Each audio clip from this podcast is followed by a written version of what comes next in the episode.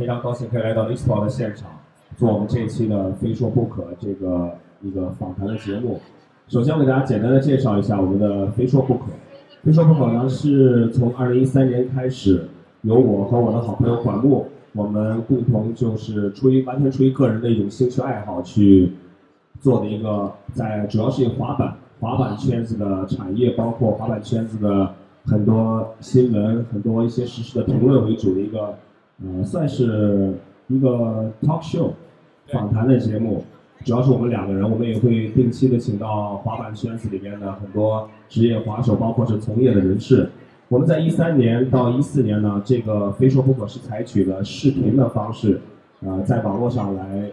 呃播放。从一四年、一三年、一四年下半年开始，我们决定改成网络电台，这样的话方便更多的朋友可以在。很多更多的环境下可以收听我们的《非说不可》这个节目。呃，今天呢，我们也是很高兴会来到 eSport 这个现场来做一个现场版的《非说不可》。当然，这一期也会是一个视频和音频同步的一期节目。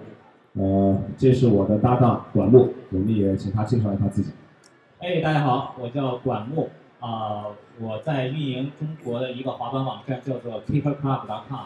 啊，我们的 KickerClub.com 呢，是从2001年开始，一直到今年是我们的十五周年。我们一直关注滑板运动在中国的发展。啊，非说不可，就像刚才袁飞所说的，是我们一起合作的一个关于滑板话题的脱口秀的节目。所以今天很高兴来到 eSport 北京2015的现场，然后给大家在现场做这期节目。啊，那就介绍一下今天我们要聊的这个话题吧，好吧？呃，今天呢，既然是我们在 eSport 的现场，我们更多的就会把话题围绕在关于关于这种这种综合性的行业展会，会对滑板这个行业会有什么样的一个推动？我们也会围绕这个话题来进行一些呃讨论。对，其实滑板运动呢，来到中国已经有差不多二十多年的时间了。最早我记得是一九九零年，在北京是第一次开始有了专业的滑板的这种呃进入。我记得最我是九二年开始滑板，但是其实真正的中国第一批滑手是从北京，呃，一个是首体，一个是公主坟地铁站，是从这两个地方开始，呃，有了最早的这个中国的滑板。对，那么随着滑板在中国不断的发展呢，滑板的产业也在逐渐的壮大起来，相关的配套的批发、零售、生产、品牌等等等等的。那么尤其在最近几年。滑板产业如果想要进一步的发展呢，这个展会肯定是一个必不可少的一个工具。其实，在逐，尤其是 eSport 进入中国十年以来，逐渐的也在涉及到这方面的内容，对吧？对的，其实滑板从九零年到现在也在中国发展了二十五年，但是在最初的可能十几年当中，并没有完全形成一个产业化，没有职业选手，也没有任何的品牌赞助。在那个年代，可能中国的很多滑手，他们的滑板是完全的凭借着自己对滑板的一种热爱，呃，完全的没有任何商业的东西。但是发展到现在呢，滑板有商业化以来，我记得从两千年开始就有职业滑手，有有职业滑手这个这个行业的出现，有一些玩的比较好的滑手得到了品牌的赞助，甚至拿到了一些呃拿到了工资，拿到了产品。从那个时候开始，中国的滑板也是。开始了商业化的一个道路。呃，展会呢，其实从我的角度来看的话，对于滑板呃品牌来说，我们应该可能呃有更多需要去探讨的地方。就比如说这个 eSport 展会，我看到呃这次是冬季展嘛，有很多滑雪的品牌、户外品牌来到这个展会。呃，当然从我的角度来看，呃，这些个展会的形式是给品牌一个特别好的一个平台去宣传自己、去招商，但是。我也了解到，我们的展会的每一个展位的价格，可能对于那些滑板品牌来说，呃，有可能会感觉是负担比较重。所以说，我们呃，可不可以在想有一个特别适合滑板品牌、滑板产业的一个相对来说低成本的展会，或者说我们 eSport 展会可以提供一个空间，专门给我们的滑板的品牌来来展示他们的一些呃产品。在咱们这个切入到这个展会之前，要不咱们先来大体介绍一下这个滑板产业在中国现在是一个什么样的情况吧？呃，滑板呢，就我刚才说，从九零年到我觉得是两千年这十年当中是完全没有商业化，所有的比赛。不好意思，我先打断一下，我给大家简单介绍一下袁飞。袁飞呢，其实是在中国滑板产业里很重要的一个人物。袁飞是他现现职是万斯中国核心渠道经理。然后呢，其实他本身在家乡青岛还有经营一个滑板店有很多年的时间，同时他还是国内的一个滑板品牌叫 Lady Skateboards 的创始人。所以说他这个算是插播广告。所以，所以他自己的这个角色其实涉及了滑板品牌、滑板零售以及以及这个像万斯这种大的品牌公司的一些工作，对吧？所以我觉得他对中国滑板产业总体上是比较有发言权的。你大体给大家介绍一下现在的华为产业，包括品牌、零售各个方面是一个什么样的基本情况？嗯，那我还是从就是九零年到两千年这段时间，大家所有的滑手的购买。还有就是各种器材也好，呃，服饰配件也好，都是呃通过各自的一些一些渠道，没有任何正式的渠道可以买到滑板，买到任何相关的服饰。九九十年代基本上都是拼家里谁有海外亲戚，对吧？差不多从海外呃用非常长的时间去去邮购一些产品配件，或者通过当时在中国仅有的一家滑板公司来，只能买到一个品牌的滑板的一些一些东西。所以说，在这十年当中，其实中国的滑板虽然虽然是有很多的滑手，但是可以说没有一个所谓的产业。从两千年开始，逐渐的中国的开放程度也比以前也比以前大了很多，有很多的国外的滑板品牌开始慢慢的进驻到进入到中国，但在当时的话，也都是通过一些非正规的渠道啊来进行一些销售，呃，其实市场的话也不是特别的大。就是那个时间，两千年初，主要还是以工厂货为主。呃，在那个在那个年代，对的，基本上包括很多滑板店，他们的产品也都不是代理，都是我们叫厂货或者一些外贸的尾单用滑板的品牌了。在那个时候，这种产品的来源是占据了中国滑手购买滑板配件和服饰一个很大的一个比重。所以来源两个主要来源，一个是北京冻批，一个是广州站西。想必开过。开过滑板店或者是做过滑板这种外贸生意的人都很熟悉。呃，差不多到了两千零五年之后，我觉得慢慢的开始有很多的品牌公司可以就是进驻到进驻到中国，开始正式的以品牌的一个一个角度来开拓市开拓这个市滑板的市场。呃，而且越来越多的滑板店他们也在转变经营理念，也开始向一些正规的代理品牌来靠。我觉得从长久来看的话，其实。这对一个产业的发展是有好处的，因为任何一个产业都不可能依赖着一些非正规的渠道有的一个一个长线的发展。对，Vans 是零八年正式进的中国。零八年进的中国。我记得当时把那个 Tony Alva 也请过来了，对吧？对，Vans 进中国之后，其实还做了挺多的这种滑板的推广活动，每年都会有很多动作去来推广滑板。尽管是呃，同时也推广了 Vans 这个品牌，但我觉得。一个品牌可以啊拿出很多的人力、物力、财力去为一个运动去做很多事情，这本身就是一个特别好、特别好的。那经过这二十年的发展，你觉得现在中国滑板的人大约有能有多少？五万人、二十万人还是三千人？这个问题其实我前两天跟朋友讨论过。呃，我个人感觉的话，二十五年的时间，中国的滑手的增长。其实要比一个正常速度慢很多。呃，按理说的话，你像在美国有差不多将近一千万的滑板人的基础，在中国，我个人估计可能全国加起来应该不会超过二十万人。这还是应该是往一个比较多的数字去说。就是广泛定义的滑手，就是并并不一定是那种特别 core 的每天滑的人，对吧？如果你是说。就是特别 core 的，真的是为了就是特别喜欢滑板去练习的这种人可能更少。我觉得全国加起来应该会不超过两万人。其实这个分两个方面看，一个方面呢，滑板发展好像不像长板呀、滑单板滑雪啊那么快。但是另一个方面呢，我觉得它虽然慢，但是它按照自己的节奏保持了一个很良性的发展，没有像。什么滑板车死飞那种一夜之间瞬间爆发，然后可能又又过了一段时间消失。说这话小心点，这边可能有滑板车，还有死飞的展商。在哪啊？在哪啊？你过来，我保证不带什么你。呃，其实我觉得，我们不能单从数量滑手的数量来看一个一个运动的发展。我举个例子，比如说在九零年到两千年，可能全国有有十万滑手，但是可能这十万人当中有九万人现在都不滑板了。那如果现在我们的参与滑板运动的这些滑手，他们都可以持续的滑下去，那么说明我们这个群体的质量是在提高的。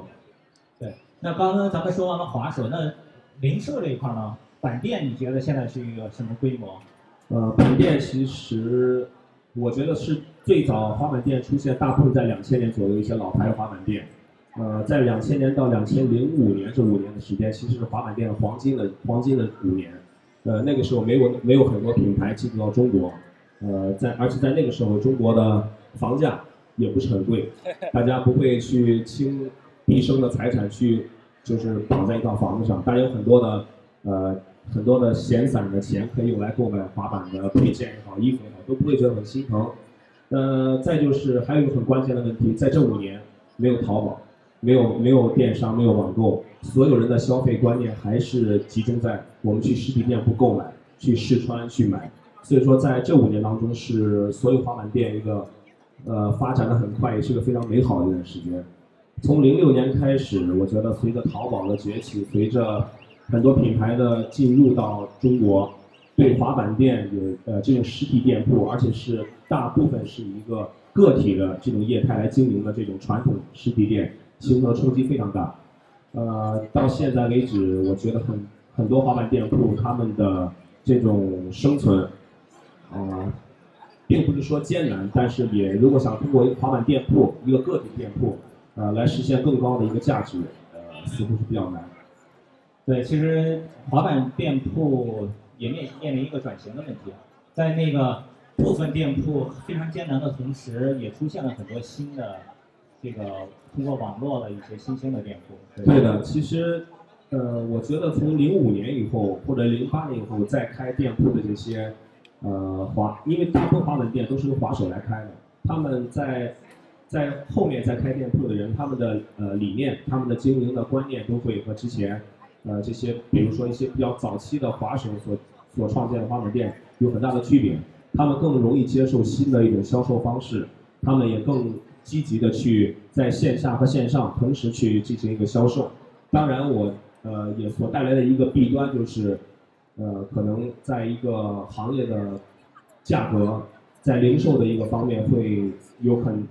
这个其实是不光是滑板这个产业，我觉得很多产业都有这个问题，就是通过一个互相的压价，一个恶性的竞争，呃，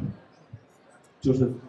理念上是薄利多销，但其实我觉得这是对于一个。如果这种完全没有秩序的一个一个这种恶性竞争的话，对一个行业的其实发展是特别不好，很容易把一个行业毁掉。对。那咱们刚才说完了滑手啊、板店呀、品牌这个方面呢，因为你自己在这个主理这个 Adidas，其实国内最近几年滑手自创的品牌也逐渐开始多起来了，对吧？对对对。呃，我现在大概能想到的，比如说 Backbone、Gift。包括 Lady，包括还有很多国内国内自主的 Action，呃，Hero 这些品牌，其实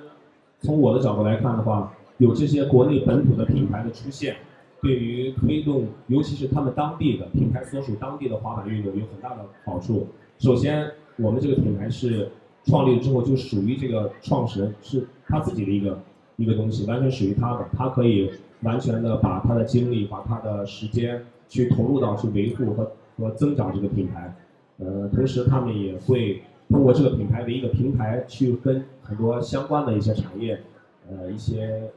进行一个互动，进行一个结合，来达到推广方面的这个目的。那么现在问题来了，品牌推广哪家强？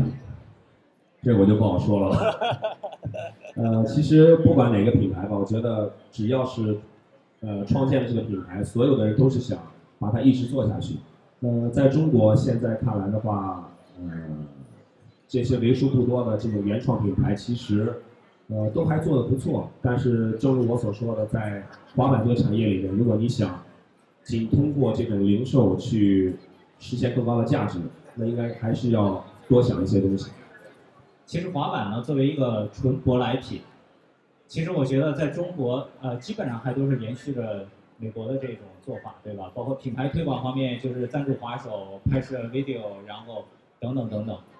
呃，其实我们知道，在美国类似的行业展会也有很多，像 Agenda 等等。对，其实滑板在美国的话，也有每年又有几个大的展会，就像 e s p o r t 差不多。但是目前看来，以中国的这个滑板的基础，可能办这种规模的展会还是就是专业的纯滑板这个行业的展会还不太可能。对的，你想一个有一千万的一个基数的一个消费群体和一个二十万的消费群体，它它的这个呃所覆盖的这个市场的范围可能是不一样的。对，所以其实像 ECO 这样的平台呢，但是有一个问题，就是我接触了很多，包括国内的品牌主理人、店铺也好，这个滑板的批发公司也好，他们会觉得像 Easpo 这样的展会来的很多人，可能都是跟我们没有什么关系的，跟我就是我去了到底能给我带来多大的这个机会？你是怎么看这个问题？呃，我还是觉得这是一个呃一个行业的门槛的问题。你像 Easpo 展会，大部分都是滑雪户外，呃，相对来说的话，对于一个如果你想进入到这个行业，你想进入做这个生意，可能你所需要的启动资金也好，所需要的一个呃平台也好，都是需要一个更高的门槛。呃，但是滑板来说的话，呃，对于滑一个滑板人，如果他想做滑板的生意，他可能有有个几万块钱，就是十万八万，他就可以做得起来。一个行业的门槛的高低，我觉得也会影响到这个行业的一个呃一个游戏规则和一个竞争秩序。对其实袁飞稍微早一点的时候提到，就是说希望像我们这样的一做的专业的展会，针对滑板这样的小众的市场和小众的这个品类，能够有一些比如说特别好的促进的举措，就是让把门槛降低，让更多的人先走进来，对吧？其实这是一个先有鸡还是先有蛋的问题。我觉得其实还有一个问题就是我们要怎样来改变一个运动的在在大众心目中的形象。呃，我其实经常会给我朋友举一个例子，就是对于滑雪来说，如果你想约一个女孩，你说，哎，我们明天去滑雪吧，这个女孩肯定会觉得你对生活挺有追求，挺有品味，而且有点高大上的意思。如果一个你你约一个女孩说，哎，我们明天去滑板吧，她可能觉得你脑子有病。好吧，这个一日滑板，终生屌丝是吧？其实滑板来说，它是源自于街头的一个运动，它永远也摆脱不了呃这种街头文化的这种概念。但我们现在需要做的就是怎么样让更多的人去喜欢上这个这个运动。呃，喜欢的人多了，市场大了，自然我相信这个产业的机会也就多了。好，然后那今天呢，我们这个大体上呃，通过袁飞给大家介绍了一下中国滑板市场现状，然后聊了一下展会如何促进滑板这个行业的发展。然后你还有什么补充的吗？呃，也没什么吧，就是感谢 eSport 给我们这个平台，可以让我们的非说不可在在这里去做一期现场的一个一个节目。呃，同时我也希望来到现场所有的去来啊、参观我们现场这些品牌的这些，肯定有很多是做生意的人。呃，你们也如果对滑板这个产业有兴趣，你们也可以去多了解一下。我相信，越多的人投入到这个行业当中去推动它，这个行业发展就会越快。对，而且刚才我刚刚又想起来，还有一个利好的消息是，eSport 马上六月份会在上海再增加一站 eSport 上海，而且这一站呢，就会不是以这个滑雪户外为主，而是以滑板啊等等夏季的这些运动为主。对的，对的。那我也希望在 eSport 这个夏季的展会上，我们可以看到呃更多一些的滑板品牌，不管是国外的还是我们国内的自主品牌，呃，可以出现在这个展会上，让更多的人通过这个平台，通过 eSport 这个平台去了解这个行业，了解这个行业的很多细节的东西。好的，非常感谢大家。好的，感谢大家收听是收看这期非说不可，谢谢。不对，你的经典结束语。非说不可啊，我是袁飞，非说不可，谢谢。谢谢。